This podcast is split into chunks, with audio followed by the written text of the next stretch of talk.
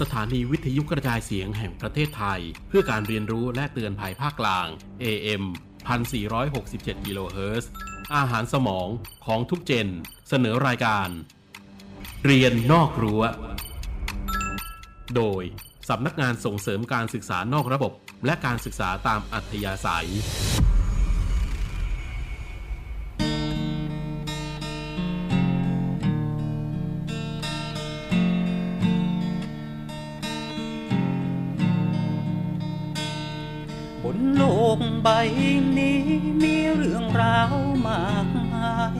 ให้คนทั้งหลายได้เรียนรู้ เรื่องเก่าลับหาย เรื่องใหม่เกิดมา ให้คนได้ศึกษากันต่อไป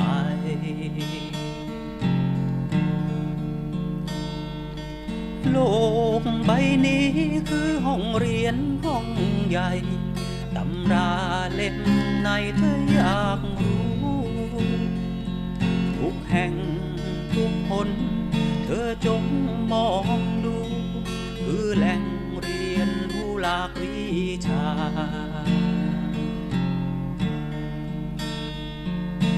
เรี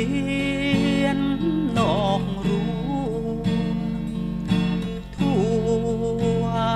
ถิ่นไทย เปิดกลอมความคิดสิ่งไม่รู้ถามไทย ภูมิปัญญาไทยที่ทุกแห่งคน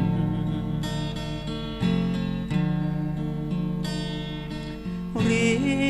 ยนนอกรู้ เธออย่ากลัวมองมนถูกบางผิดบางนั่นและวิชาคน โลกจะฝึกฝน สังคม สวัสดีค่ะ คุณผู้ฟังที่รักทุกท่านค่ะ ขอต้อนรับคุณผู้ฟังเข้าสู่ช่วงเวลาของรายการเรียนนอกรั้วออนเรดิโอบายพี่นกวรพรผสมศรีค่ะสำหรับวันนี้รายการเรียนนอกรั้วของเรายังคงเป็นเนื้อหาสาระที่เกี่ยวกับแนวพระราชดำริ และพระราชกรณียกิจนะคะ ด้านการศึกษาในพระมหากษัตริย์ แห่งมหาจักรีบรมราชวงศ์ค่ะ นอกจากนี้นะคะ ยังมีเรื่องราวดี ๆ นะคะ วันนี้จะนำเสนอในเรื่องของการประกวดโครงงานวิทยาศาสตร์ค่ะ ซึ่งขณะนี้เนี่ยเปิดเรียนแล้วนะคะ แม้จะมีสถานการณ์ของโควิดแพร่ระบาด แต่หากทางด้านการศึกษาเราไม่สามารถหยุดนิ่งได้ค่ะ ก็จะมีศูนย์วิทยาศาสตร์นะคะ ในสังกัดของสำนักงานกศนที่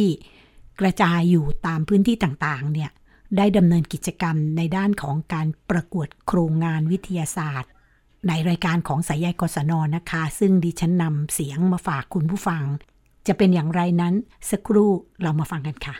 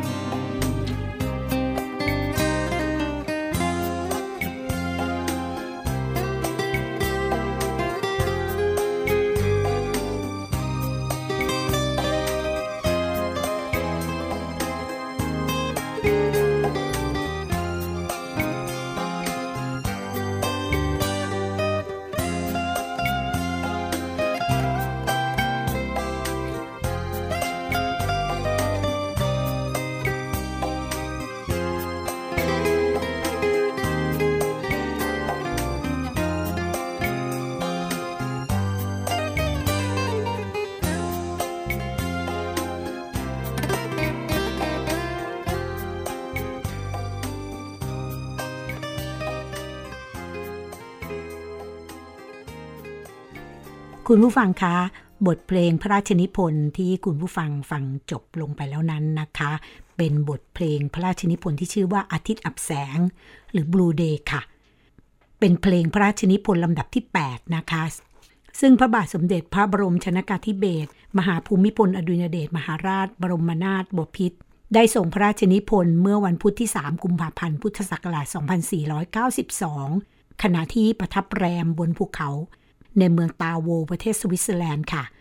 ต่อมาได้ทรงพระกรุณาโปรดเกล้าโปรดกระหม่อมให้พระเจ้าวรวงศ์เธอ พระองค์เจ้าจักรพันธ์เพ็ญศิรินิพนธ์คำร้องทั้งภาษาอังกฤษและภาษาไทยนะคะ เป็นบทเพลงที่ไพเราะมากมาย และก็ติดตรึงใจของพระสงฆ์นิกรชาวไทยค่ะ กูฟังคะ ในช่วงเวลาของเรียนนอกรั้วนะคะในช่วงนี้ เป็นเรื่องราวของแนวพระราชดำริ และพระราชกรณียกิจด้านการศึกษา ในพระมหากษัตริย์ แห่งมหาจักรีบรมราชวงศ์ค่ะสำหรับในวันนี้นะคะ เป็นเรื่องราวในรัชสมัยของพระบาทสมเด็จพระจอมเกล้าเจ้าอยู่หัว รัชกาลที่ 4 ค่ะ พระบาทสมเด็จพระจอมเกล้าเจ้าอยู่หัวนะคะทรงเป็นพระราชโอรสในพระบาทสมเด็จพระพุทธเลิศล้านภาลัย ทรงพระบรมราชสมภพเมื่อพุทธศักราช 2347 ทรงได้รับการเฉลิมพระนามเป็นสมเด็จพระเจ้าลูกยาเธอเจ้าฟ้ามงกุฎสมุติวงศ์พงศ์อิสวนกษัตริย์ ขัตติยราชกุมาร ในพุทธศักราช 2359 เมื่อมีพระชนมายุได้ 14 พรรษานะคะ ทรงผนวดเป็นสามเณรหลังจากทรงลาสิกขาแล้วนะคะ และเมื่อพระชนมายุ 21 พรรษา ก็ได้ทรงผนวดเป็นพิสุข ครั้นสมเด็จพระบรมชนกนาถเสด็จสวรรคต และพระเจ้าลูกยาเธอกรมหมื่นเจษฎาบดินเสด็จขึ้นครองราชนะคะ เป็นพระบาทสมเด็จพระนางเก้าเจ้าอยู่หัว สมเด็จพระเจ้าลูกยาเธอเจ้าฟ้ามงกุฎวชิรยานโนทรงตัดสินพระราชหฤทัยที่จะทรงดำรงสมณเพศต่อไปค่ะ สมเด็จพระเจ้าน้องยาเธอเจ้าฟ้ามงกุฎนะคะ ได้เสด็จขึ้นครองราชนะคะ ต่อจากสมเด็จพระบรมเชษฐาธิราช เป็นพระมหากษัตริย์ ราชการที่4ทรงพระนามว่า พระบาทสมเด็จพระจอมเกล้าเจ้าอยู่หัว เมื่อพุทธศักราช 2394 นะคะ พระราชวิริยะอุตสาหะที่ทรงศึกษาสัพพวิชาต่างๆ และการได้เสด็จออกทุดงไปยังหัวเมืองต่างๆ ได้มีโอกาสใกล้ชิดกับอาณาประชาราชพระราชกรณียกิจกิจการเจริญสัมพันธไมตรีและการค้าขายกับต่างประเทศ รวมทั้งการที่ทรงศึกษาภาษาต่างประเทศ และวิทยาการต่างๆ โดยเฉพาะอย่างยิ่งด้านดาราศาสตร์ค่ะ เป็นที่ศรัทธาแก่พระราชอาคันตุกะต่างชาติทั้งปวง ถือเป็นคุณานุคุณทั้งทางโลกและทางธรรมแก่ประเทศชาติและคนไทยเป็นอย่างมากนะคะ คุณผู้ฟังคะ ในลักษณะการศึกษาของรัชสมัยนี้นะคะนอกจากพระองค์จะทรงได้รับการปลูกฝังความรักในศิลปวิทยาการ จากสมเด็จพระบรมชนกนาถแล้วนะคะ ยังโปรดการพบปะสมาคมกับราชบัณฑิต ศิลปิน และผู้ทรงคุณวุฒิสาขาต่างๆ ทั้งชาวไทยและชาวต่างประเทศทำให้ทรงทันสมัย รอบรู้เรียบพร้อมทั้งโบราณราชประเพณีและสากลนิยมค่ะ ทรงเข้าใจความเป็นปัจเจกบุคคลนะคะ มีพระราชดำริให้ขุนนางและราษฎรเรียนรู้ ยอมรับในวิทยาการสมัยใหม่ สนใจด้านวิทยาศาสตร์ และเข้าใจความเป็นเหตุเป็นผลอย่างค่อยเป็นค่อยไปค่ะ การที่ทรงตั้งโรงพิมพ์อักษรพิมพ์การ โดยทรงเป็นบรรณาธิการและทรงอำนวยการพิมพ์ด้วยพระองค์เองทำให้ข่าวสารและความรู้ต่างๆ ได้แพร่หลายมากขึ้นนะคะ ด้านการศึกษาของสงฆ์พระองค์ทรงวางแบบแผนหลักปฏิบัติ และส่งฟื้นฟูการศึกษาพระปริยติธรรม นอกเหนือจากการศึกษาแบบโบราณราชประเพณีแล้วนะคะ ทรงพระกรุณาโปรดเกล้าโปรดกระหม่อม ให้พระราชโอรส ทรงรับการศึกษาตามแบบตะวันตกเป็นครั้งแรกค่ะ เรียนภาษาอังกฤษตั้งแต่ทรงพระเยาว์นะคะ เพื่อจะได้เรียนรู้แนวคิดการปฏิบัติ และวิทยาการต่างๆ ของชาวต่างประเทศ พระองค์ทรงริเริ่มสร้างพิพิธภัณฑ์ที่พระที่นั่งองค์หนึ่ง ในพระบรมมหาราชวังค่ะได้ทรงรวบรวมสิ่งสำคัญของชาติ มีศิลาจารึกของพ่อขุนรามคำแหงมหาราชนะคะ ทรงส่งเสริมให้ข้าราชการไปดูงานที่จำเป็นต่อราชการไทยเป็นครั้งแรก อย่างเอาใจใส่ และนำมาประยุกต์ใช้ในประเทศได้แก่กิจการพิมพ์ การแก้นาฬิกานะคะ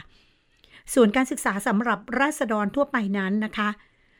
พระบาทสมเด็จพระจอมเกล้าเจ้าอยู่หัวรัชกาลที่ 4ทรงเห็นชอบให้อนุรักษ์ศิลปะ และปฏิสังขรณ์โบราณสถานให้เป็นแหล่งค้นคว้าหาความรู้ค่ะ แม้จิตกรรมฝาผนังก็ให้ใช้เป็นสื่อสอนพระพุทธศาสนา และเรื่องราวอื่นๆ ได้ทรงมีพระบรมราชานุญาต ให้มิชชันนารีอเมริกันนะคะ บุกเบิกการศึกษาของเด็กชายไทย จัดโรงเรียนนะคะที่เรียกกันในครั้งนั้นว่าสคูลขึ้นในส่วนกลางค่ะ เมื่อพุทธศักราช 2395 นะคะ แล้วก็อีกหลายแห่งในหลายจังหวัดของส่วนภูมิภาค ระบาทสมเด็จพระจอมเกล้าเจ้าอยู่หัวรัชกาลที่4นะคะพระองค์ทรงให้ความสำคัญต่อสิทธิและความเท่าเทียมกันด้านการศึกษาค่ะ นอกจากทรงแก้ไขกฎหมายเก่าอันไม่เป็นธรรมแก่หญิงแล้วนะคะ ยังมีพระบรมราชานุญาต ให้ภริยาของมิชชันนารีเข้าไปสอนภาษาอังกฤษ ให้แก่เจ้าจอม และพระเจ้าลูกเธอในพระบรมมหาราชวังด้วยรวมทั้งให้ตั้งโรงเรียนสำหรับเด็กหญิงขึ้น ที่บ้านของมิชชันนารีนะคะ เช่น โรงเรียนแฮร์เรียตเอ็มเฮาส์ หรือที่นิยมเรียกกันว่า โรงเรียนกุลสตรีวังหลัง หรือชื่อโรงเรียนวัฒนาวิทยาลัย เมื่อย้ายสถานที่มาตั้งอยู่ในสถานที่ปัจจุบันค่ะ คุณผู้ฟังคะ ดังนั้นนะคะพระบาทสมเด็จพระจอมเกล้าเจ้าอยู่หัวรัชกาลที่ 4 จึงทรงเป็นบุคคลแห่งการเรียนรู้ มีแนวพระราชดำริที่ก้าวหน้า และทรงกล้าปฏิรูปเปลี่ยนแปลงสิ่งต่างๆ ให้ทันสมัย ซึ่งถือว่ารัชสมัยนี้นะคะ เป็นรากฐานที่สำคัญ ที่ทำให้การศึกษาไทยเจริญรุ่งเรืองมั่นคงในปัจจุบันนี้ค่ะ และนี่ก็เป็นแนวพระราชดำรินะคะ และพระราชกรณียกิจด้านการศึกษาของพระบาทสมเด็จพระจอมเกล้าเจ้าอยู่หัวรัชกาลที่ 4 ค่ะ ก็เป็นเรื่องราวที่ เป็นคุณุปการนะคะต่อการศึกษาที่พระมหากษัตริย์แห่งบรมมหาจักรีราชวงศ์ได้ทรงพระราชทานไว้กับปวงชนชาวไทยค่ะเอาละค่ะ ช่วงนี้เราพักฟังเพลงกันอีกสักครู่นะคะ เดี๋ยวเรามาพบกันในช่วงต่อไปค่ะ คุณกำลังรับฟังรายการ เรียนนอกรั้ว โดยสำนักงานส่งเสริมการศึกษานอกระบบ และการศึกษาตามอัธยาศัย คุณผู้ฟังยังคงอยู่กับดิฉันพี่นกวรพรผสมศรีในรายการเรียนนอกรั้วนะคะ เมื่อช่วงที่แล้วดิฉันได้กล่าวถึงคุณูปการของพระมหากษัตริย์ ผู้ทรงมีคุณูปการทางด้านการศึกษาต่อปวงชนชาวไทย คือพระบาทสมเด็จพระจอมเกล้าเจ้าอยู่หัว รัชกาลที่ 4 หูฟังทราบไหมคะ ว่าพระบาทสมเด็จพระจอมเกล้าเจ้าอยู่หัวรัชกาลที่ 4 นี้นะคะ ท่านได้พระราชสมัญญานามว่าพระบิดาแห่งวิทยาศาสตร์ไทย ซึ่งพระองค์ได้เสด็จพระราชดำเนินไปทอดพระเนตรสุริยุปราคาเต็มดวงนะคะ ที่ตำบลว่ากอจังหวัดประจวบคีรีขันธ์หลังจากที่พระองค์ทรงคำนวณการเกิดสุริยุปราคาไว้ล่วงหน้าถึง 2 ปีค่ะ และในรายการเรียนนอกรั้วในช่วงต่อไปนี้นะคะดิฉันจะนำเรื่องราวของรายการสายใยกศนมาฝากคุณผู้ฟัง เป็นเรื่องราวของการประกวดโครงงานวิทยาศาสตร์ค่ะ ซึ่งมีพี่ฝนนะคะ นัทมนไทยประสิทธิ์เจริญเป็นผู้ดำเนินรายการ รายละเอียดจะเป็นอย่างไรนั้นเราไปติดตามฟังกันเลยค่ะ วัสดีค่ะ ขอต้อนรับคุณผู้ชมเข้าสู่ช่วงเวลาของรายการสายใยกศน รายการที่เป็นสื่อกลางในการสื่อสารนโยบาย ภารกิจและกิจกรรมในการจัดและส่งเสริมการศึกษานอกระบบ และการศึกษาตามอัธยาศัย ไปสู่ผู้ปฏิบัติ ออกอากาศทางสถานีวิทยุโทรทัศน์เพื่อการศึกษากระทรวงศึกษาธิการ ETV และ www.etvthai.tv ค่ะออกอากาศทุกวันพฤหัสบดีเวลา 13นาฬิกา30 นาทีเป็นต้นไปนะคะ คุณผู้ชมคะ วิถีชีวิตและรูปแบบการเรียนรู้ของคนในยุคปัจจุบันเปลี่ยนแปลงไปมากนะคะ โดยเฉพาะการดำรงชีวิตในยุค New Normal ที่มีการแพร่ระบาดของเชื้อไวรัสโควิด -19 ค่ะ แต่ว่าการเรียนรู้หยุดไม่ได้ค่ะ โดยเฉพาะการเรียนรู้ที่ส่งเสริมการคิดวิเคราะห์ด้วยกระบวนการทางวิทยาศาสตร์ วันนี้รายการของเราได้รับเกียรติจากผู้ที่ทำงานวิทยาศาสตร์ เพื่อการศึกษา 3 ท่านด้วยกันนะคะ แต่ด้วยข้อจำกัดในเรื่องของ มาตรการการเว้นระยะห่างทางสังคม เราจะขอแบ่งการสนทนาออกเป็น 2 ช่วงค่ะ ในช่วงแรกนี้จะให้คุณผู้ชมได้พบกับ คุณดิษพล มาตุอัมพันธ์วงศ์รักษาการผู้เชี่ยวชาญเฉพาะด้านเผยแพร่ทางการศึกษาสำนักงานกศนค่ะ ครับ สวัสดีครับ ค่ะต้องถามผู้เชี่ยวชาญนิดนึงค่ะ ว่าช่วงนี้สถานการณ์เป็นยังไงบ้างที่ศูนย์วิทยาศาสตร์เพื่อการศึกษา ครับณขณะนี้ก็สู่วิทยาศาสตร์การศึกษาก็ต้องบอกได้เลยว่า เงียบเหงามากนะฮะก็คือก็ต้องปิดตามคำสั่งของสบคนะฮะที่กำหนดไว้ ก็การทำอะไรต่างๆเนี่ยก็ส่วนส่วนใหญ่ก็จะ work from home เป็นหลักเลยนะครับตามนโยบายของกระทรวงศึกษาที่ให้มานะครับ ก็ขณะนี้ก็เลยทุกอย่างมันมีการเปลี่ยนแปลงไปไปมากทีเดียวนะครับ แต่ว่าเรื่องของงานอะไรต่างๆ เราก็ต้องมีการเปลี่ยนแปลงตามไปด้วยเช่นเดียวกันครับ ปิดทุกอย่างเลยหรือเปล่าคะ ทั้งในส่วนของท้องฟ้าจำลองด้วย แล้วก็นิทรรศการอะไรต่างๆ นี่ปิดหมดเลยครับทุกอย่างปิดร้อยเปอร์เซ็นต์เลยครับ100%คือคือตอนนี้คือถ้าพูดถึงมาตรการทางด้านของกทมด้วยนะครับ ที่ค่ะแล้วก็สบสบคด้วยนะครับที่แจ้งให้ว่าคือการจะทำอะไรก็แล้วแต่นะครับ ก็ห้ามรวมตัวกันเกิน 20 คนนะครับ อันนี้ซึ่งของเราเนี่ยทางท้องฟ้าจำลองเองเนี่ยมันเป็นไปไม่ได้อยู่แล้วที่เราจะเปิดตรงนี้ได้นะฮะอืมก็เลยก็ต้องปิดเช่นเดียวกันนะครับค่ะแล้วก็ในส่วนของนิสการเองอะไรต่างๆเนี่ยก็มี ก็มีการรวมตัวอีกเช่นเดียวกันนะครับจะทำอะไรก็ก็ก็ต้องก็ต้องมีมาตรการที่ที่ทางกทมกำหนดมาให้อีกทีหนึ่งให้ชัดเจนขึ้นอีกทีหนึ่งครับ ค่ะที่ถามนำเนี่ยเพราะว่าอยากจะให้คุณผู้ชมเนี่ยได้รับทราบถึงเรื่องของบทบาทภารกิจของศูนย์วิทยาศาสตร์เพื่อการศึกษา ซึ่งเราอาจจะรู้จักกันมาในในนามของท้องฟ้าจำลองนานแล้วแหละใช่ครับนะคะอยากให้ท่านผู้เชี่ยวชาญช่วยเล่าถึงบทบาทภารกิจการทำงานของศูนย์วิทย์เราดูแลอะไรบ้าง แล้วก็มีกิจกรรมอะไรบ้างภายในศูนย์วิทยาศาสตร์ ภายนอกภายในอะไรต่างๆเนี่ยค่ะครับกับศูนย์วิทยาศาสตร์การศึกษานะครับก็ตอนนี้ก็คือพูดถึงศูนย์วิทยาศาสตร์ที่ ที่อยู่ที่เอกมัยนะฮะก็คือค่ะที่ตั้งอยู่ที่เอ่อที่เอกมัยที่คือท้องฟ้าจำลองกรุงเทพที่ทุกคนรู้จักกันดี ตั้งแต่สมัยเด็กๆ ทุกคนเชื่อว่าต้องต้องเคยมาที่ท้องฟ้าจำลองกรุงเทพค่ะเพราะต้องครั้งหนึ่งไปในชีวิตทัศต้องนศึต้องกต้อษางมาต้องมาครั้งหนึ่งนะฮะก็คือบทบาทหน้าที่ของเราเนี่ยก็คือจะเป็นที่ที่ให้บริการความรู้นะฮะทางด้านวิชาการนะฮะเอ่อแล้วก็ในรูปแบบของอาจจะเป็นรูปแบบของนิทรรศการนะครับรูปแบบของกิจกรรมการศึกษาต่างๆนะครับเอ่ออย่างเช่นพวกมีการจัดงานจัดค่ายนะครับค่ะกิจกรรมของเอ่อ การกิจกรรมเคลื่อนที่ต่างๆ เราก็เราก็ยังทำด้วยเช่นเดียวกันนะครับ แล้วก็ให้บริการความรู้ต่างๆ ทางด้านของกิจกรรมเอ่อวิทยาศาสตร์เทคโนโลยีที่เกี่ยวกับทั้งดาราศาสตร์ค่ะธรรมชาติ แล้วก็สิ่งแวดล้อมนะครับรวมทั้งทั้งเกี่ยวกับวิทยาศาสตร์สุขภาพด้วยนะครับ ท่านผู้เชี่ยวชาญมองบ้านในเรื่องของวิทยาศาสตร์เพื่อชีวิตเนี่ยวิทยาศาสตร์เพื่อการศึกษาเนี่ยเราจะตอบโจทย์ วิถีชีวิตของ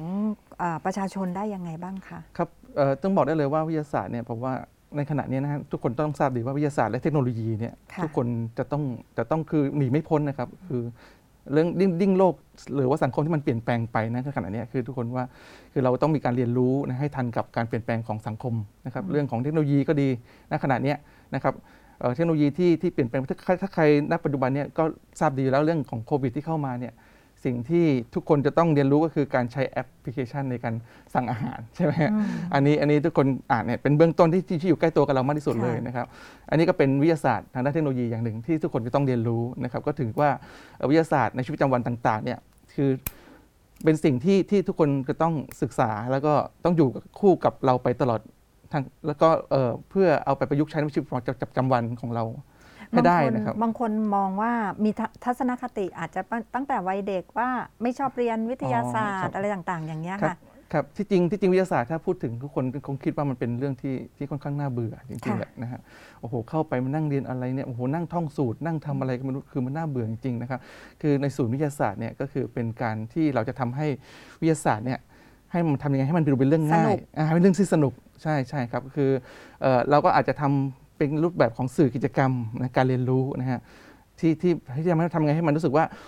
มันสามารถแปลความหมายจากวิชาการตรงตรงตรงเรื่องนั้นนะให้มันเป็นเรื่องที่ที่มันเป็นเรื่องที่สนุกแล้วมันเข้าใจง่าย แล้วอืมเด็กก็สามารถทำทำกิจกรรมตรงนั้นเสร็จแล้ว แล้วก็สามารถจดจำได้ไปตลอดชีวิตเลยอืมนะครับอันนี้คือคือเป็นสิ่งที่ที่ที่ท้าทายของพวกพวกศูนย์วิทยาศาสตร์พวกอย่างพวกเราเนี่ยคือต้องคิดออกมาตรงจุดเนี้ยให้มันเป็นเรื่องที่ที่ทำออกมาให้ได้นะครับ แล้วก็บอกได้เลยว่าวิทยาศาสตร์ถ้าถ้าเกิดเด็กได้ ทำการทดลองได้เรียนรู้ด้วยตัวเองแล้วเนี่ยผมว่าคือเขาจะจำไปไปตลอดชีวิตเลยนะฮะซึ่งจะเป็นอะไรที่คิดว่าน่าน่าจะเป็นการที่ที่จะเหมาะมากกว่าที่เขาให้ไปนั่งเรียนอยู่ในห้องเรียนเพียงอย่างเดียวนะครับ ก็คือการแหล่งคือศูนย์วิทยาศาสตร์ก็เป็นแหล่งเรียนรู้นะครับที่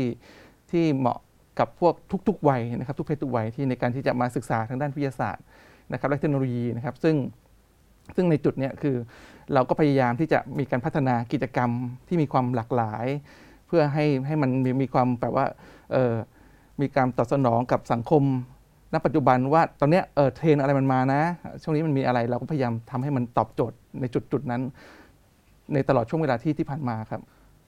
ต้องต้องบอกว่าวันนี้นะคะคุณคุณผู้ชมคะ เราจะมาพูดคุยกับท่านผู้เชี่ยวชาญประเด็นหลักเลยก็คือเรื่องของ การประกวดโครงงานวิทยาศาสตร์สำหรับนักศึกษากศนในระดับพื้นที่ พูดถึงนักศึกษากศนสักนิดนึงก่อน เพราะว่าเราเป็นที่ทราบกันดีอยู่นะคะว่านักศึกษากศนเนี่ยเขาไม่ได้เรียนทุกวันไม่ได้เรียนในระบบ ตรงนี้เอ่อมันมีความแตกต่างอะไรยังไงกับการจัดการประกวดโครงงานของเด็กในระบบมากน้อยแค่ไหนอะคะครับผมผมว่าไอ้ตรงจุดเนี้ยผมว่าเป็นข้อที่มีความแตกต่างในเรื่องของทักษะชีวิตนะฮะค่ะทั้งเด็กกศนนี่จะมีความสามารถ ในในเรื่องของทักษะชีวิต ในเรื่องของมากกว่าการลงมือทค่ะำนะครับบนบริบทจริง ๆ ได้ได้ได้ดีกว่า ค่อนข้างได้ได้ดีนะค่อนข้างได้ดีกว่าแล้วกันนะครับคือคือเขาสามารถออกมาทำงานด้วยตัวเองและออกมาเป็นรูปธรรมนะครับแต่เราอาจจะต้องเสริมในเรื่องของทฤษฎีเรื่องของหลักการให้กับเขาเข้าไปมากขึ้นกว่าเดิมนิดนึงนะครับแต่จุดนี้จะเป็นจุดเด่นของเด็กเด็กกศนของเรานะครับอืมแสดงว่าต่างคนต่างมีข้อดีข้อเสีย มีข้อดีข้อด้อยครับผมนะคะครับซึ่งกศนเนี่ยเอ่อในส่วนของนักศึกษาเนี่ยเขา เป็นผู้ใหญ่แล้วด้วยส่วนใหญ่ใช่ครับ ซึ่งมีความหลากหลายทีเดียวค่ะหลากหลายทีค่ะเดียวค่ะทีนี้โครงการที่ท่านผู้เชี่ยวชาญจะพูดถึงในวันนี้มี 2 โครงการด้วยกันนะคะ ที่รับผิดชอบหลักท่านท่านผู้เชี่ยวชาญเล่าให้ฟังหน่อยเรื่องความรับผิดชอบเกี่ยวกับเรื่องการจัดประกวดโครงงานทั้งสองโครงโครงงานเนี่ยครับค่ะก็มีโครงการของโครงการกดทางด้านไฟฟ้านะครับแล้วก็ค่ะนวัตกรรมด้านสิ่งแวดล้อมทางด้านธรรมชาติสิ่งแวดล้อมนะครับ ก็โครงการนี้พูดถึงโครงการไฟฟ้าเนี่ยมันมันมาก่อนนะครับพูดถึงเอ่อ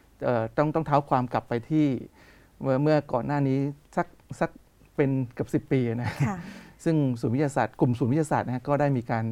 จัดการประกวดโครงงานทุกๆ ปีอยู่อยู่แล้วนะฮะแต่ว่าเมื่อเมื่อปีที่ที่เอ่อทางนวนวกรนะครับแล้วก็เมื่อเมื่อเมื่อเมื่อปีที่เอ่อ2558 นะครับค่ะเราก็จะได้มีมีเอ่อกพพนะครับได้ทำมีสนั MOU บสนุนด้วยใช่มามาทำ MOU กับกศนนะครับในการค่ะที่จะทำโครงการ เกี่ยวกับเรื่องของไฟฟ้าเนี่ยให้เป็นรูปธรรมจริงจังเลยอืมนะครับก็เริ่มตั้งแต่มาร่วมกันร่างหลักสูตรนะครับร่างหลักสูตร แล้วก็จัดทำหลักสูตรเสร็จแล้วก็มาอบรมครูนะครับให้กับกศนแล้วเสร็จขยายผลต่อไปคือก็คือให้นักศึกษากศนทำโครงโครงการประกวดแข่งขันนะครับตั้งแต่ตั้งแต่ปีนั้นนะแล้วก็มาเรื่อยๆตรงต้องห้าแปดนั่นคือจะมีของเอ่อสุริยศาสตร์ที่เอกมัยเนี่ยเป็นเจ้าภาพมานะครับจนกระทั่งมา 5 ปีแล้วนะครับค่ะแล้วก็มีการเอ่อ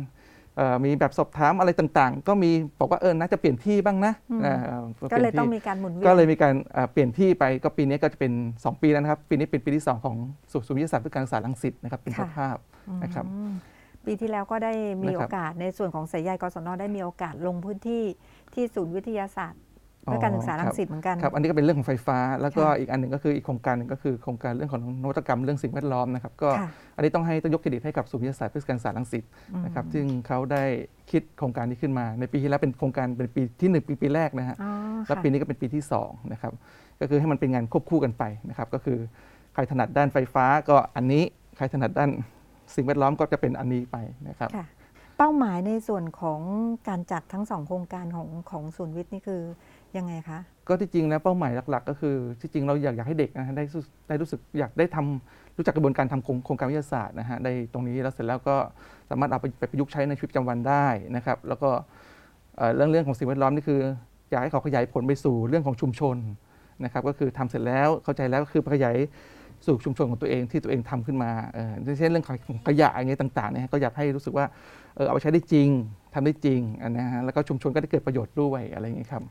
หัวใจของมันคืออะไรอะคะก็คือก็คืออยากให้ให้นักศึกษากศนเนี่ยนะครับ ก็คืออยากได้กระบวนการคิดนะครับในการทำโครงงานวิทยาศาสตร์เนี่ยอย่างเป็นระบบแบบเป็นวิทยาศาสตร์นะครับค่ะคือเด็กได้อยากเออได้เห็นถึงปัญหาจริง ๆนะครับ แล้วก็เอาปัญหาเนี่ยมาเอ่อหาวิธีแก้ไขนะครับ แล้วก็จากวิธีแก้ไขก็สู่วิธีการทดลองนะครับ ทดลองเสร็จแล้วก็มาสรุปผล แล้วก็เอามาสรุปดูซิว่าสิ่งที่ ปัญหานั้นเราสามารถทำแก้ปัญหานี้ได้ได้ไหมนะครับซึ่งแล้วก็สามารถเอาไปไปต่อยอดกับชุมชน กับบริบทได้จริง ๆ กับชีวิตประจำวันได้จริงๆนี่คือเป้าหมายของของโครงการที่อยากให้มันเกิดขึ้นนะครับครับโครงการประกวดอันเนี้ยไม่ไม่ใช่แค่แค่แค่ในกศนอย่างเดียวนะครับเราเราเราก็คือได้รับการยกย่องจากจากหน่วยงานที่ภายนอกด้วยภายนอกระดับประเทศเลยนะครับ ว่าเออเป็นนวัตกรรมที่ออกมาแล้วอืมทำได้ดี แล้วก็สามารถใช้งานได้จริงอืมครับผม วันนี้ขอบคุณท่านผู้เชี่ยวชาญดิษพลนะคะ ที่ได้มาร่วมพูดคุยกับเรานะคะ แล้วคิดว่าเทคนิควิธีต่างๆนะคะ ก็จะสามารถทำให้น้องๆเนี่ยมีเทคนิคในการที่จะนำโครงงานเข้ามาประกวด แล้วก็ได้รางวัล ได้คะแนนเยอะ ๆ ค่ะ ช่วงนี้เราไปพักสักครู่ค่ะ Ready, go! กลับมาพบกับรายการสายใยกศนในช่วงที่ 2 นะคะ เรากำลังพูดคุยกันถึงเรื่องของการประกวดโครงงานวิทยาศาสตร์ของนักศึกษากศนนะคะ ในเรื่องของโครงการวิทยาศาสตร์พัฒนานวัตกรรมด้านสิ่งแวดล้อม และก็การประกวดโครงงานวิทยาศาสตร์ด้านการใช้ และการอนุรักษ์พลังงานไฟฟ้าเพื่อชีวิตและสังคมในระดับพื้นที่ค่ะ ช่วงที่ 2 เรายังมีแขกรับเชิญอีก 2 ท่านนะคะ ท่านแรกจะแนะนำให้คุณผู้ชมได้รู้จักกับอาจารย์พรทิพย์สกลกูล นักวิชาการศึกษาชำนาญการ หัวหน้ากลุ่มวิทยาศาสตร์และเทคโนโลยี ศูนย์วิทยาศาสตร์เพื่อการศึกษาค่ะ และท่านที่ 2 นะคะ อาจารย์จุลวดี สุทธิประภา นักวิชาการศึกษาชำนาญการ หัวหน้ากลุ่มธรรมชาติและสิ่งแวดล้อม ศูนย์วิทยาศาสตร์เพื่อการศึกษาค่ะ สวัสดีทั้งสองท่านค่ะสวัสดีค่ะ ต้อนรับเข้าสู่รายการสายใยกศนนะคะ ในช่วงแรกเราพูดคุยกันไปแล้วกับท่านผู้เชี่ยวชาญดิษพลนะคะ ก็ได้รับทราบถึงในเรื่องของภาพรวมที่จะจัดโครงเอ่อการประกวดโครงงานเนาะใช้คำว่าโครงงานใช่ไหมคะ โครงงานวิทยาศาสตร์ค่ะ ค่ะ ทีนี้ในในส่วนของทั้งสองท่านเนี่ยเป็นผู้รับผิดชอบโครงงานเดี๋ยว ช่วยแนะนำให้คุณผู้ชมได้รับทราบหน่อยว่า ใครรับผิดชอบ โครงงานอะไรแล้วโครงงานนั้นๆ มีรายละเอียดยังไง เริ่มที่อาจารย์พรทิพย์ก่อนดีกว่าค่ะค่ะ ก็เอ่อสำหรับการประกวดโครงงานวิทยาศาสตร์สำหรับนักศึกษากศนนะคะ ระดับพื้นที่ค่ะอ่าพรทิพย์นะคะ ในกลุ่มตัวแทนของกลุ่มวิทยาศาสตร์และเทคโนโลยีเนี่ยเราก็รับผิดชอบในด้านของอา การประกวดในหัวข้อการใช้และการอนุรักษ์พลังงานไฟฟ้า เพื่อชีวิตและสังคมค่ะ อันนี้ก็อ่ารูปแบบของโครงงานเนี่ยก็เป็นโครงงานวิทยาศาสตร์ แต่เราไม่กำหนดประเภทของโครงงานนะคะ ก็คือสามารถทำโครงงานประเภทไหนก็ได้ ไม่ว่าจะเป็นโครงงานประเภทอ่าสำรวจนะคะอ่าทฤษฎี การทดลองหรือเป็นสิ่งประดิษฐ์ก็ได้นะคะ เพียงแต่ว่าอ่าเงื่อนไขในการอ่าประกวดเข้าประกวดอะค่ะก็คือนักศึกษากศนเนี่ยจะต้องอาได้ลงทะเบียนเรียนค่ะรายวิชา เลือกบังคับนะคะการใช้พลังงานไฟฟ้าในชีวิตประจำวัน 1 หรือ 2 หรือ 3 ก็ได้นะคะหรือหลักสูตรรายวิชาเลือกการใช้พลังงานไฟฟ้าในชีวิตประจำวันก็ได้ที่ทางกศนกับทางกฟผค่ะการไฟฟ้าฝ่ายผลิตแห่งประเทศไทยเนี่ยได้ร่วมกันยกร่างขึ้นนะคะ แล้วก็อ่า มีครูที่ปรึกษานะคะทีมละ1ถึง2คนก็ได้นักศึกษากศนรวมทีมกันเนี่ยสามคนนะคะก็จะต้องเป็น2ใน3เนี่ยต้องเป็นนักศึกษาที่ลงทะเบียนเรียนรายวิชาเลือกดังกล่าวนี่ยค่ะแล้วก็ใช้ความรู้นะคะจากบทเรียนที่เรียนเนี่ยค่ะมาทำเป็นโครงงานวิทยาศาสตร์เข้าประกวดในด้าน การใช้ไฟฟ้าการใช้การอนุรักษ์พลังงานไฟฟ้า เพื่อชีวิตและสังคมค่ะ เราอยากทราบอีกโครงการหนึ่งด้วยค่ะอาจารย์จุลวดีคะ ครงการของอาจารย์จันแนะนำตัวเองนิดนึงว่าอาจารย์ดูแลโครงการนี้มาแล้วกี่ปีอะไรต่างๆ ค่ะ เชิญค่ะ ค่ะสำหรับโครงการเอ่อประกวดโครงงานวิทยาศาสตร์พัฒนานวัตกรรมด้านสิ่งแวดล้อมนะคะ ปีนี้เอกมัยรับเป็นเจ้าภาพเป็นปีที่2ค่ะค่ะค่ะ ก็คือโครงการนี้ก็เอ่อในหลักการจะคล้าย ๆ กันกับของไฟฟ้านะคะค่ะเพียงแต่ว่าของเรานี่จะเน้นเรื่องสิ่งแวดล้อมอืมค่ะ ก็คืออาจจะเป็นแบบจะทำในด้านไหนก็ได้ไม่ว่าจะเป็นคิดชิ้นงาน เพื่อที่จะดูแลรักษาสิ่งแวดล้อมหรือว่าเอ่อพัฒนาหรือว่าจะเป็นการจัดเก็บรักษาหรืออะไรก็ตามอะค่ะที่เน้นขอให้ว่าเป็นสิ่งแวดล้อมแล้วก็สิ่งที่สำคัญก็คือ ขอให้ใช้ประโยชน์ได้จริงค่ะ โดยว่าเราอาจจะเน้นเรื่องวิธีกระบวนการคิดทางวิทยาศาสตร์ค่ะอืมค่ะถ้าอย่างนั้นต้องเออทราบแล้วล่ะว่าหลักเกณฑ์หลักเกณฑ์ในการประกวดคะแนนอะไรต่าง ๆ อะไรเงี้ย เราใช้อะไรเป็นตัวชี้วัดในการที่จะประกวดในส่วนของพื้นที่อะค่ะอ๋อของพื้นที่ขอเนื้งอของโครงงานของอาจารย์เนาะค่ะค่ะอะสำหรับโครงงานเอ่อนวัตกรรมด้านสิ่งแวดล้อมนี่นะคะ ก็คือว่าเราอาจจะได้รับหลักเกณฑ์ระดับประเทศมาจากค่ะศูนย์วิทย์ลังสิตค่ะแล้วเราก็จะใช้หลักเกณฑ์นั้นนะคะ เป็นโครงการเอออยู่ในระดับพื้นที่เพื่อที่ว่าทีมที่เราจัดการประกวดนะคะ เราจะต้องไปส่งต่อเขาเราต้องใช้เกณฑ์เดียวกันอืมค่ะ ก็ก็ในส่วนของอาโครงงานของอาจารย์นะคะค่ะหลักเกณฑ์เป็นยังไงเอ่บ้างอหลักเกณฑ์การประกวดเนี่ยจริง ๆ ก็คือเราจะมีการประชุมกลุ่มศูนย์วิทย์ทุกปีค่ะ เพื่อค่ะพิจารณาเกณฑ์ประกวดก่อน แต่สำหรับปีที่แล้วอะค่ะ เราเจอสถานการณ์โควิดอืมเพราะฉะนั้นทางศูนย์วิทยาศาสตร์เพื่อการศึกษาลังสิตนะคะที่เขาเป็นเจ้าภาพประกวดระดับประเทศเขาก็ใช้วิธีการส่งหลักเกณฑ์ให้กับ ผู้ประสานงานศูนย์วิทย์ต่างๆ ทั่วประเทศนะคะทั่วประเทศพิจารณาแล้วก็ส่งฟีดแบ็กกลับไป แล้วก็ทำการปรับแก้ไขนะคะแล้วก็จะได้เกณฑ์การประกวดเนี่ยที่ออกมาจากส่วนกลางคือศูนย์วิทยาศาสตร์ลังสิตนะคะแล้วก็อ่าเราก็ดำเนินการตามตามที่ที่ที่เขาประกาศแจ้งมานะคะ ส่วนหลักเกณฑ์การประกวดจริงๆก็ไม่ค่อยปรับเท่าไหร่ในในเชิงของคอนเทนต์ใหญ่ๆอะค่ะจะมีการปรับเนื้อหาอ่า เขาเรียกอะไรนะ หลักเกณฑ์ย่อยๆ ที่กรรมการได้แสดงความคิดอาจเห็นจะเป็นไว้ตัวบ่งชี้ใช่ว่าเอ้ยตรงนี้ยังปรับขาดปรุงอยู่จากนะปีก่อนๆที่ใช่เราค่ะประสบปัญหาอะไรต่างๆใช่ค่ะ แต่ว่าด้านต่างๆเนี่ยก็ยังคง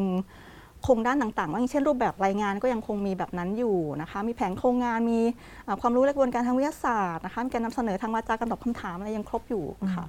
เมื่อสักครู่ที่ท่านอาจารย์พรทิพย์พูดถึงรูปแบบเนาะค่ะรูปแบบของการประกวดโครงงานอยากให้อาจารย์ช่วยเล่าให้ฟังนิดนึงว่า รูปแบบของการประกวดโครงงานเนี่ยที่ได้ยินว่ามีเรื่องของการสำรวจการทดลองใช่ไหมคะมันมีแบบไหนบ้างคะถ้าถ้าเกิดว่าอะเอ่อเรานักศึกษากศนจะเข้ามาประกวดอะเอ่อ ของช่วยกันได้นะคะ ของโครงงานทีมโครงงานทางวิทยาศาสตร์ค่ะเขาจะแบ่งกันออกมาเป็น 4 ประเภทด้วยกันนะคะค่ะมีโครงการอ่าโครงงานประเภทสำรวจค่ะค่ะก็จะเป็นเหมือนการสสำรวจถ้าถ้าด้านสำรวจเนี่ยทางธรรมชาติเนี่ยน่าจะอืมอะอาจารย์เล่าให้ฟังอ่าน่าน่าจะถนัดกว่า ก็คือถ้าเอ่อของเอ่อของด้านธรรมชาติเนะคะก็คือแบบการสำรวจนี่มันจะสามารถเห็นได้เป็นรูปธรรมค่ะมากกว่าค่ะก็คือสำรวจแล้วจดบันทึกอะไรต่างๆใช่สำรวจจะบันทึกแล้วก็มาสรุปข้อมูล แล้วก็เราอาจจะนำไปศึกษาเพิ่มเติมหรืออาจนำมาสรุปผลเพื่อจะใช้ประโยชน์อะไรต่อไปก็ได้ อันนี้คือสามารถทำได้ง่าย ๆ ด้วยตัวเอง อาจจะไม่ต้องมีทฤษฎีอะไรมากมายมาจับอืมค่ะ คือในกรณีต้องเข้าใจก่อนว่าเอ่อสถานการณ์สถานการณ์ช่วงนี้อะค่ะ ก็คือมันมีโรคระบาดเนาะค่ะการที่คุณครูจะคอยแบบไปไกด์ให้ตลอดเวลาก็อาจจะลำบากนิดนึง อาจจะไกด์ก่อนออนไลน์แล้วกันใช่เพราะฉะนั้นคือนักเรียนเนี่ยอาจจะต้องแบบใช้ทักษะส่วนตัว เยอะนิดนึงอะค่ะเพราะฉะนั้นการทำงานสำรวจเนี่ยทักษะส่วนอาจจะตัวง่ายอย่างเช่น เรื่องของการสังเกตใช่ใช่ไหมคะเรื่องการของสังเกตการจดบันทึกค่ะแล้วการมาสรุปรวบรวมข้อมูล แล้วการรวบรวมข้อมูลตัวนี้เนี่ยอาจจะแบบต้องขอรับคำแนะนำจากอาจารย์แบบมันจะมีทฤษฎีตัวไหนมาช่วยตัวนี้บ้างอะไรประมาณเนี้ยค่ะอืมค่ะ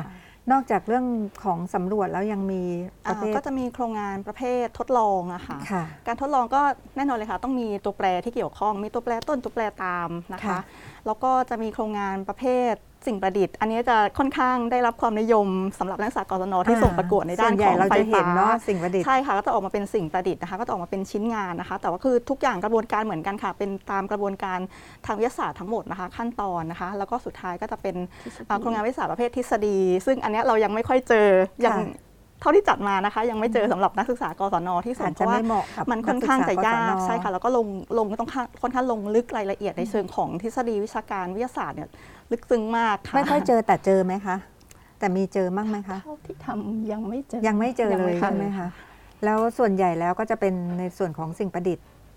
ใช่ไหมคะใช่ค่ะทีนี้เกณฑ์การให้คะแนนของของคณะกรรมการนะคะ มันมันจะอย่างเงี้ยมันมันมีสี่รูปแบบเนาะค่ะค่ะ อย่างสี่รูปแบบเนี่ยอย่างที่อาจารย์พรทิพย์ว่าเนี่ยคณะกรรมการเขาจะให้คะแนนอย่างทฤษฎีเนี่ยบอกว่ายากที่สุด มันจะต้องมีการลดหลั่นกันไหมคะ เรื่องของเกณฑ์การให้คะแนนต่างค่ะ สำหรับโครงงานของด้านไฟฟ้าค่ะ เกณฑ์การให้คะแนนเนี่ยจะเป็นเกณฑ์แบบกลางๆอืมๆเพราะไม่ว่าจะเป็นรูปแบบของโครงงานวิทยาศาสตร์รูปแบบไหนประเภทค่ะไหนอะค่ะ ก็สามารถพิจารณาจากเกณฑ์กลางๆเนี้ยได้เลยค่ะ คือเขาอืมดูที่กระบวนการดูที่ความคิดริเริ่มสร้างสรรค์แล้วก็ประโยชน์ที่นำไปใช้อะไรแบบเนี้ยค่ะ เพราะฉะนั้นอัถามว่ามันจะลักษณะแบบนี้มันจะมีการได้เปรียบเสียเปรียบไหมคะ ในส่วนของสมมุติว่าเอ่อนักศึกษากลุ่มกเนี่ยทำแบบสำรวจมาค่ะ กับนักศึกษากลุ่มขอทำแบบเอ่อประดิษฐ์ สิ่งค่ะประดิษฐ์มา มันจะมีส่วนได้ส่วนเสียไหมว่า อันนี้มันน่าจะได้ดูดีกว่าอะไรเงี้ยอ๋อคืออันนี้น่าจะเป็นเขาเรียกว่าเป็นความคิดเห็นส่วนตัวของแต่ละแต่ละคนที่จะคิดอืมว่ามันจะมีข้อได้เปรียบเสียเปรียบอะค่ะ แต่ถ้าพิจารณาจากเกณฑ์การให้คะแนนจริงๆอะค่ะ เกณฑ์การให้คะแนนมันจะเป็นเอ่อเกณฑ์ที่ค่อนข้างจะกลางมาก ไม่ว่าจะทำรูปแบบไหนอะค่ะ ก็จะไม่ไม่เอ่อเขาเรียกว่า ไม่มีความเหลื่อมล้ำในแต่ละหัวข้ออะค่ะอืมก็คือถ้าครบตามกระบวนการทางวิทยาศาสตร์ตครบตามขั้นตอนอะไรแบบนี้นะคะ ก็ค่ะไม่มีปัญหาค่ะค่ะ ทีนี้ถามอาจารย์จุลวดีนะคะค่ะเอ่อในส่วนของขั้นตอนการดำเนินงานตอนนี้ทำอะไรไปถึงตอนไหนถึงตรงไหนแล้วบ้างคะ ตอนนี้เรายังอยู่ในช่วงรับสมัครค่ะของกองงานนวัตกรรมสิ่งแวดล้อมเนี่ยเราจะรับสมัครถึงวันที่ 7 กรกฎาคมนี้นะคะอืมเหลืออีกไม่กี่วันแล้วหออีกเนาะไม่กี่วันค่ะแล้วเราจะประกวดในวันที่ 17 กรกฎาคมนี้เหมือนกันโอ้โหดังนั้นภายในไม่กี่วันเนี่ยอยากจะให้เชิญชวนน้เลยองๆนักศึกษาแล้วก็คุณครูเนี่ยอะรวมทีมส่งประกวดเถอะค่ะ รางวัลของเราเยอะมากได้เลยโปรนะดคะ ได้โปรดส่งประกวด ได้โปรดส่งประกวดอะปีเนี้ยก็คือเราจัดประกวดแบบออนไลน์เหมือนปีที่แล้วเลยนะคะค่ะเพราะฉะนั้นเรื่องความปลอดภัยของเราก็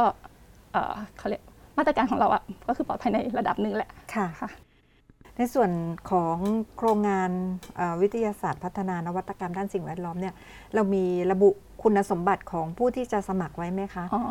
ระบุเหมือนกันค่ะแล้วเรื่องก็คืของทีมอะไรต่างๆเนี่ยต้องมีกี่คนอะไรอ่ายัยังไง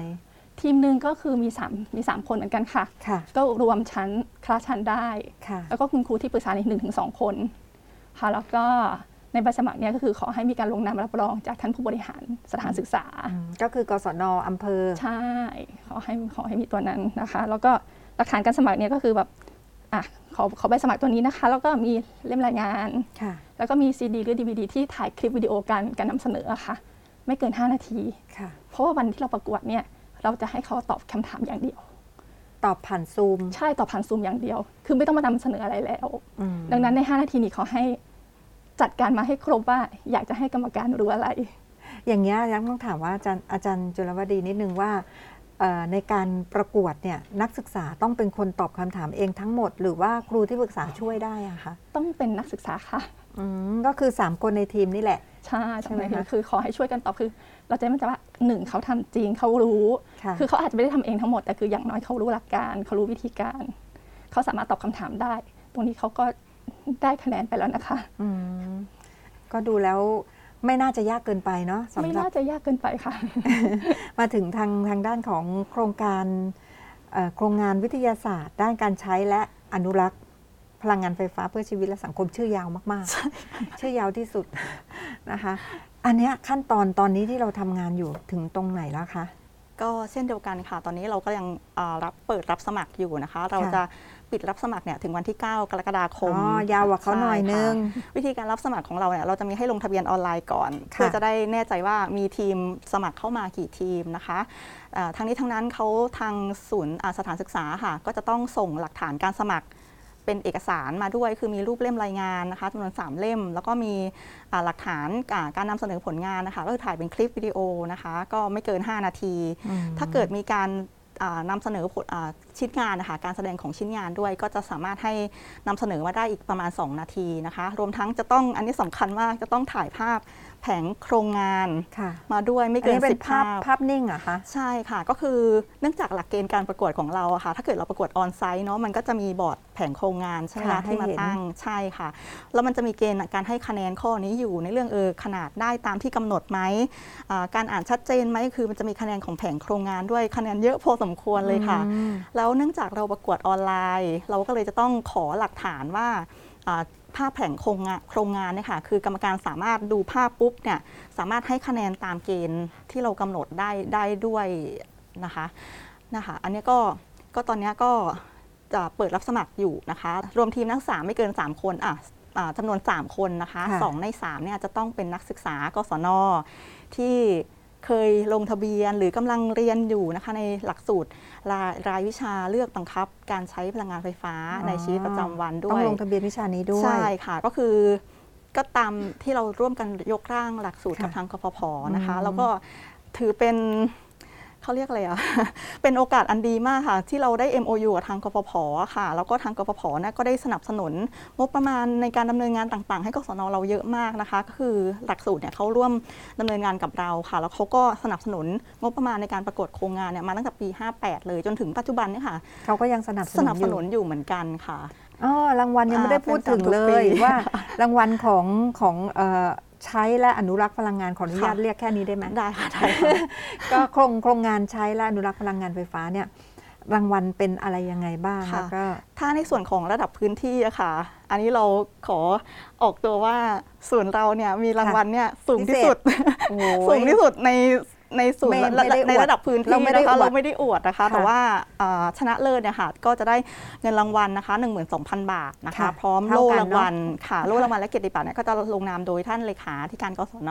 ค่ะค่ะที่2เนี่ยก็จะเป็นอ่าลดหลั่นลงมานิดนึงก็ 9,000 พร้อมโล่รางวัลเกียรติบัตรนะคะ ที่3เนี่ย7,000 บาทอืมพร้อมโล่รางวัลแล้วก็เกียรติบัตรส่วนรางวัลชมเชยค่ะค่ะมีด้วย 17 รางวัลค่ะ 17 ใช่ค่ะโอ้โหรางวัลละ 5,000 บาทค่ะโอ้โหคือรวมทั้งสิ้นเนี่ยมี 20 รางวัลนี่ ในส่วนของเออโครงการเพื่อสิ่งแวดล้อมนะคะมีใครที่เข้ามาเป็นมีส่วนร่วมกับเราบ้างไหมคะเออตอนนี้ของเราล้วนๆเลยค่ะกศนล้วนๆค่ะ แล้วนี่ทีนี้เมื่อกี้นี้สักครู่นี้อาจารย์พลที่พูดถึงเรื่องของทัศนศึกษาอันนี้เป็นรางวัลด้วยป่ะคะ เป็นรางวัลระดับประเทศค่ะ ถามถึงเรื่องของกรรมการบ้าง ความน่าเชื่อถือของโครงงานต่างๆเนี่ยจะเกิดมากขึ้น ถ้าเรามีกรรมการที่มีความรู้ความสามารถเฉพาะ ทางทางด้านของสิ่งแวดล้อมเราได้กรรมการมาจากที่ไหนคะ ได้เอ่อเป็นท่านอาจารย์จากมหาวิทยาลัยเกษตรศาสตร์เป็นเป็นเอ่อเขาเรียกเป็นคณะกรรมการระดับชาติเลยนะคะ ค่ะ แต่ตอนนี้เราจะยังไม่บอกว่าเขาเป็นใครไม่บอก เพราะว่าเดี๋ยวจะไปมีการไปใต้โต๊ะอ่าใช่ไหมเดี๋ยวนักศึกษา จะมีการไปนำเสนอตัวเองไปนำนำเสนอโครงงานหรือขอความคิดเห็นอ่าน นอกรอบ เราจะอุบไว้ก่อนจนกว่าอุบไว้ก่จะอนถึงวันที่ ประมาณวันที่ประกวดวันที่ใช่ค่ะวันที่17เอ๊ะทางทางด้านของเอ่อใช้และพลังงานไฟฟ้านี่วันที่ 17 เหมือนกันหรือเปล่าคะอ่าวันที่ 18 ค่ะ 18 หลังกันใช่ค่ะวันหนึ่งแสดงว่าใช่จะยืมแรงจากทางนี้ไปด้วยกันค่ะไปช่วยตรงนั้นก่อนใช่ไหมคะปีที่แล้วเราปีที่แล้วเนี่ยของไฟฟ้าจะประกวดก่อนเป็นวันเสาร์ค่ะของทางธรรมชาติก็จะประกวดวันอาทิตย์อืมปีนี้เราขอสลับกันบ้างค่ะพอจะจำได้ไหมว่าปีที่แล้วเนี่ยผู้ที่ได้รับรางวัลชนะเลิศนี่เป็น ใครแล้วก็นวัตกรรม หรือว่าชิ้นงานอะไรต่างๆเนี่ยคืออะไรเออของทางด้านไฟฟ้าค่ะของทางด้านไฟฟ้า เหมือนอุบลไหมถ้าของระดับประเทศเนี่ยค่ะจะเป็นของอุดรนะคะอุดรกุใช่ไหมจัคะค่ะถ้าถ้าในส่วนของที่รับผิดชอบ ถ้าของของระดับพื้นที่เอ่อเป็นกล่อง โซลาร์เซลล์อเนกประสงค์พกพา อัจฉริยะอะไรโอ้อัจฉริยะจำชื่อไม่ไม่ได้ชื่อไม่ได้หวือแน่หนวาอนนิดหน่อยใช่ค่ะ ก็คือเขาเขาเขาแก้ปัญหาที่ว่าเวลาเขาไปตั้งแคมป์หรือเขาค่ะไปตามที่ที่ไม่มีไฟฟ้าใช้อะค่ะอืมเขาก็จะทำยังไงถึงจะมีไฟฟ้าใช้อ๋ออันนี้เขาใส่ก็เลยเป็สำนหรับชุดสายเที่ยวใช่ค่ะเป็นชุดพกพาที่มีโซลาร์เซลล์เปลี่ยนแสงเป็นไฟฟ้าอย่างเงี้ยค่ะ แล้วก็ทำเป็นชุดแบบเป็นกระเป๋าเหมือนเจมส์บอนด์นะคะ แล้วเขาก็พกพาแบบเนี้ยไปตามสถานที่ต่างๆ ได้ อันนี้คือที่ได้รางวัลชนะเลิศระดับพื้นที่ปีที่แล้วนะคะ จากค่ะน่าจะเอ่อเขตห้วยขวางนะคะ ไม่แน่ใจจำไม่ค่อยได้ก็อาจจะเดี๋ยวเดี๋ยวอาจจะไปตามในเรื่องข้อมูลกันอีกครั้งหนึ่งนะคะ ยังมีเรื่องที่ทำงานเอ่อที่ในด้านของตำแหน่งหน้าที่เนี่ยเป็นอาจารย์จุลวดีเนี่ยเป็นหัวหน้ากลุ่มธรรมชาติและสิ่งแวดล้อมค่ะ เนื้องานของกลุ่มงานนี้คืออะไรบ้างคะนั่นคือเราดูแลเอ่อวิชาการทางด้านสิ่งแวดล้อมทางด้านธรรมชาติและสิ่งแวดล้อมค่ะที่ส่วนใหญ่บุคลากรในในในกลุ่มเนี่ยจะเป็นวิทยาศาสตร์ในเชิงชีววิทยานะคะค่ะก็คือเราจะดูแลนิทรรศการทางด้านชีววิทยา อย่างอยู่ที่เอ่อที่ศูนย์นะคะค่ะของเราก็จะมีแบบพวกประสาทสัมผัส อันนี้ก็เป็นเชิงชีวะเหมือนกัน หรืออย่างที่ชั้น 5 เป็นเรื่องแมลง ก็เป็นเชิงชีวะเหมือนกันค่ะอย่างที่อย่างเรื่องพืชค่ะ หรือแม้กระทั่งอันนี้เทศกาลที่ได้รับความนิยมก็เป็นไดโนเสาร์มอันนี้เด็กๆชอบ มันมันก็อยู่ในเชิงของเออธรรมชาติและสิ่งแวดล้อมอะค่ะ แล้วก็นอกจากนี้เราก็มีพวกกิจกรรมวิชาการก็อาจจะเป็นพวกเป็นเหมือนแลบเล็กๆอะค่ะ ที่สามารถให้นักเรียนเนี่ยเข้ามาทดลองได้ค่ะอืมก็คือว่าแต่ตอนนี้ก็คือปิดหมด ตอนนี้ปิดอย่างโหมด ตอนนี้เราเหงาทำไหมคะช่วงนี้ มันทำงานในลักษณะคอนซัลท์มากกว่าตอนนี้คือเราไม่ได้ลงมือทำค่ะแต่แบบอาจจะมีแบบการแบบเออ แนะนำอาจารย์ว่าอาจารย์ลองกิจกรรมอย่างนี้ได้นะที่เขาสามารถไปออนไลน์กับเด็อากจารๆเขาย์ต่ที่อว่านี่ก็คือเป็นเหมือนกลุ่มเป้าหมายพวกคุณครูที่เป็นคุณครูในใช่ระบบค่ะนอกระบบต่างๆอะไรอย่างนี้ใช่ที่ไหมที่คะเขาเคยทำกิจกรรมกับเราแล้วตอนนี้คือออเขาไม่สามารถมาได้เขาอ๋ออาจก็จะขอคำแนะนำแสดงว่าเราเราก็มีหน้าที่ให้คำปรึกษาด้วยอ่าใช่ค่ะเป็นอืมเป็นให้บริการทางการศึกษาในรูปแบบต่างๆค่ะอืมอาจารย์พรทิพย์ล่ะคะ ในส่วนของ กลุ่มวิทยาศาสตร์และเทคโนโลยีอ่าทางกลุ่มวิทยาศาสตร์และเทคโนโลยีเนี่ยเราก็จะเป็นดูแลนะคะในเรื่องของเผยแพร่ความรู้ความเข้าใจเนาะในเรื่องของวิทยาศาสตร์ทางกายภาพนะคะก็เช่นฟิสิกส์เคมีนะคะ แล้วก็ทางด้านเทคโนโลยีนะคะ เราก็ให้บริการในรูปแบบของนิทรรศการ เช่นนิทรรศการเมืองไฟฟ้าอ่าอันนี้ก็จะได้รับการสนับสนุนจากกปพเหมือนกันในการจัดสร้างนะคะนิทรรศการ พลังวิทย์พิชิตยาเสพติด นี่ก็ได้รับการสนับสนุนจากปปสหน่วยงานนอกนะคะหน่วยงานเคนิรืทอรรศข่ายกาเยรอะมาค่ะก Space and Time นะคะนิทรรศการอ่าเกี่ยวกับเทคโนโลยีหุ่นยนต์นะคะ แล้วก็นิทรรศการเทคโนโลยีอวกาศ อันนี้ก็ทำความร่วมมือกับมเกษตรศาสตร์นะคะอืมก็ได้สปอนเซอร์มาอีกเหมือนกันนะคะ แล้วก็นิทรรศการความตระหนักรู้ด้านพลังงานก็จะเป็นอ่า MOU อะค่ะกับกระทรวงพลังงานอีกเหมือนกันนะคะแสดงแล้วว่าก็รู้จะจักมีคนนอกค่ะเยอะมากมีกิจกรรมการศึกษาที่ที่เราก็บริการอยู่ด้วยนะคะ อันนี้ก็จากจะฝากของสำหรับนักศึกษากศนเป็นค่ะพิเศษว่ากิจกรรมการศึกษาของเรานะคะมันมีกิจกรรมปฏิบัติการนะคะสำหรับนักศึกษากศนเลยจัดในห้องแลบเนี่ยค่ะค่ะฟรีนะคะสำหรับกศนนี่แต่ตอนนี้ฟรีปิดใช่ค่ะแต่ตอนนี้ปิดนะคะ ก็จริง ๆ ถ้าตอนที่สถานการณ์ปกติอะค่ะ เราก็ ให้บริการจัดให้อยู่ทุกปีนะคะ ก็จะมีแบบลูกค้ากศนประจำเลย ซึ่งเขาก็จะมาเรียนรู้ได้ฟรีนะคะนิทรรศการก็ฟรีนะคะอ่าแล้วก็ขอเพิ่มพิเศษนิดนึงของกลุ่มวิทยาศาสตร์และเทคโนโลยีเนี่ยเราจะมีจัดกิจกรรมการศึกษาที่ในด้านประกวดแข่งขันเนี่ยสำหรับนักศึกษากศนอยู่สองสองรูปแบบใหญ่ๆนะคะค่ะอันแรกก็คือเป็นโครงงานวิทยาศาสตร์ ด้านการใช้ในการอนุรักษ์พลังงานไฟฟ้าเพื่อชีวิตและสังคมนะคะ อีก โครงการหนึ่งเนี่ยเดี๋ยวอาจจะมีรายละเอียดออกมาเร็วๆนี้ก็คือการประกวดการแสดงทางวิทยาศาสตร์สำหรับนักศึกษากศนใช่ค่ะฮิตมากเลยนะคะไซโชแต่ละในแต่ละปีเนี่ยเราจะเห็นว่าในช่วงสัปดาห์วิทยาศาสตร์ค่ะ18 สิงหาของทุกๆ ปีเนี่ยเราจะมีการประกวด แล้วก็ผู้ชนะการประกวดเนี่ยก็จะมาโชว์ค่ะใช่ไหมคะปีนี้ก็กำลังดำเนิมีนไหมการอยู่มีออนไลน์อีกไหมมีท่าทางจะออนไลน์ออนไลน์ค่ะในรูปแบบก็คือปรับตามสถานการณ์เลยค่ะ ก็คือในรูปแบบของออนไลน์ค่ะอืม ก็คืออาจจะในลักษณะออนไลน์ปุ๊บเนี่ยกรรมการก็จะมาดูผ่านจอ ใช่ไหมผ่านผ่านเอ่ออินเทอร์เน็ตเนาะค่ะแล้วก็อาจจะมีการสัมภาษณ์ใช้เอ่อถ้าซูมถ้าของการแสดง Science Show เนี่ยก็คือทางที่ที่วางแผนไว้ตอนเนี้ยค่ะ เราจะให้เขาส่งเป็นเหมือนเอ่อเป็นเป็นไฟล์เป็นซีดีหรือ DVD มานะคะ แล้วก็อ่ากรรมการก็คือนั่งพิจารณาร่วมกันนะคะ แล้วก็ตัดสินค่ะอืม การประกวดไซโชเนี่ยต้องต้องบอกว่าถ้าเกิดว่าประกวดออนไลน์เนี่ยเออหรือว่าในลักษณะที่ส่งคลิปเนาะค่ะก็จะมีข้อได้เปรียบนิดนึง เพราะว่าถ้าประกวดสดขึ้นเวทีปุ๊บ ถ้าผิดเนี่ยไม่ได้เลยใช่ไหมอืมมันก็จะต้องถูกหักคะแนนไง แต่ถ้าในส่วนของออนไลน์เนี่ยหรือว่าประกวดผ่านคลิปเนี่ยเขาก็สามารถที่จะปรับปรุงจนมันดีที่สุดได้อันเนี่ยอันนี้เขาจะมีการกำหนดถือข้อว่าดีไหมเป็น one shot ค่ะ one shot ถ่ายครั้งเดียวจบอ๋อค่ะ แต่ว่าก็ถ่ายใหม่ได้ ใช่ไหมอ่าค่ะก็ต้องเลือกที่ดีที่สุดค่ะใช่ไหมเหมือนกันนะคะการประกวดโครงงานของเราในแบบปีนี้เหมือนกันนะคะ ก็คือก็ถ่ายเป็นเป็นวิธีนำเสนอแบบเป็นคลิปมานะคะ ก็คืออมถ่ายจนพอใจอะค่ะ one shot ถ่าถ่ายจนพอใจก็คือ ถ้าไม่ได้เริ่มใหม่เริ่มใหม่ตลอดค่ะภายอืมภายใน 5 นาทีค่ะภายใน 5 นาทีเนาะแล้วส่วนใหญ่แล้ว คือตอนนี้เราก็มีประสบการณ์ในเรื่องของการประกวดออนไลน์กันแล้วแหละ เพราะว่าปีที่แล้วก็ใช้ใช่ค่ะใช่ไหมคะ ทีนี้ถามว่าทั้งสองโครงงานเลยนะคะเอ่อถ้านักศึกษากศนเขาสนใจอยากจะเข้าร่วมประกวดเขาต้องเตรียมตัวยังไงบ้าง ต้องมีวิธีการที่จะหาคอนเซปต์อะไรต่างๆไหมคะอย่างอย่างคำว่าสิ่งแวดล้อมเนี่ยมันกว้างเนาะอืมนวัตกรรมสิ่งแวดล้อมมันกว้าง ก็คืออันนี้เรา เราให้ไอเดียเขาเราให้เขากว้างเลยกว้างเลยได้เต็มที่ open open ค่ะ เพียงแค่ว่าถึงเวลาแล้วเขามาสรุปมาตอบคำถามกรรมการให้มันตรงกับหัวข้อค่ะให้มันตรงกับ concept เอ่อให้มันตรงกับหัวข้อที่ที่เราอย่างที่นี้เรากำหนเกณฑ์เนี่ยค่ะ หัวข้อเกณฑ์ต่างๆ เนี่ยเราเขาสามารถที่จะเห็นทุกอย่างก่อนที่จะเขาจะประกวดอ่าใช่ค่ะ เพราะว่าเราส่งหลักเกณฑ์ให้เขาด้วยว่าเราจะพิเราจะพิจารณาอะไรบ้างอืมค่ะเขาก็จะทราบเขาก็สามารถเช็คลิสต์ได้ตามนั้นเหมือนกันค่ะค่ะ ทีนี้ในส่วนของการประชาสัมพันธ์บ้าง ว่าในส่วนของการประชาสัมพันธ์การรับสมัครต่าง ๆ เราเนี่ยเรามีช่องทางอะไรยังไงบ้างคะอ่าช่องทางหลักๆ เลยนะคะก็จะมีหอเว็บไซต์ของศูนย์วิทยาศาสตร์เพื่อการศึกษานะคะเข้าค่ะเข้าไปดูรายละเอียดได้ทั้งหมดนะคะทั้งสองโครงการเลยนะคะ มี Facebook นะคะแล้วก็จะมีช่องทางอ่าสังคมออนไลน์อื่นๆ ก็มี Twitter แล้วจะมีการส่งผ่าน กรุ๊ปไลน์นะคะทางกลุ่มกศนนะคะที่เรามีอยู่นะคะก็จะเป็นช่องทางลักษณะแบบนี้นะคะแล้วก็จะมีส่งหนังสือเลยค่ะ ก็จะเป็น hard copy ค่ะส่งไปถึงสถานศึกษาทุกสถานศึกษานะคะ ทั้งหมด 52 หน่วยงานนะคะก็เพื่อจะได้ถึงมือแน่นอนนะคะ ว่าทุกสถานศึกษาได้รับข้อมูลประชาสัมพันธ์จากเราค่ะแล้วมี feedback กลับมาจากสถานศึกษาบ้างไหมคะว่า เอ๊ะอันนี้ไม่เข้าใจหรือว่าอะไรยังไง เรามีการให้คำปรึกษากับสถานศึกษายังไงบ้างคะถ้าในส่วนของไฟฟ้าเนี่ยเราค่อนข้างให้ข้อมูลสำหรับการติดต่อไว้ครบทุกช่องทางค่ะมี ID ไลน์แจกให้ด้วยนะคะ ซึ่ง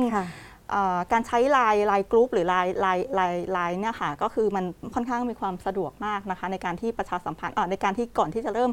ตอบคำถามออนไลน์เนี่ยค่ะนะคะเราก็ก็จะมีลูกลูกค้าเก่าเขาเรียกว่าสถานศึกษาเก่าเนาะที่เป็นขาประจำที่ประกวด เราก็สามารถติดต่อทางช่องทางไลน์เนี่ยค่ะได้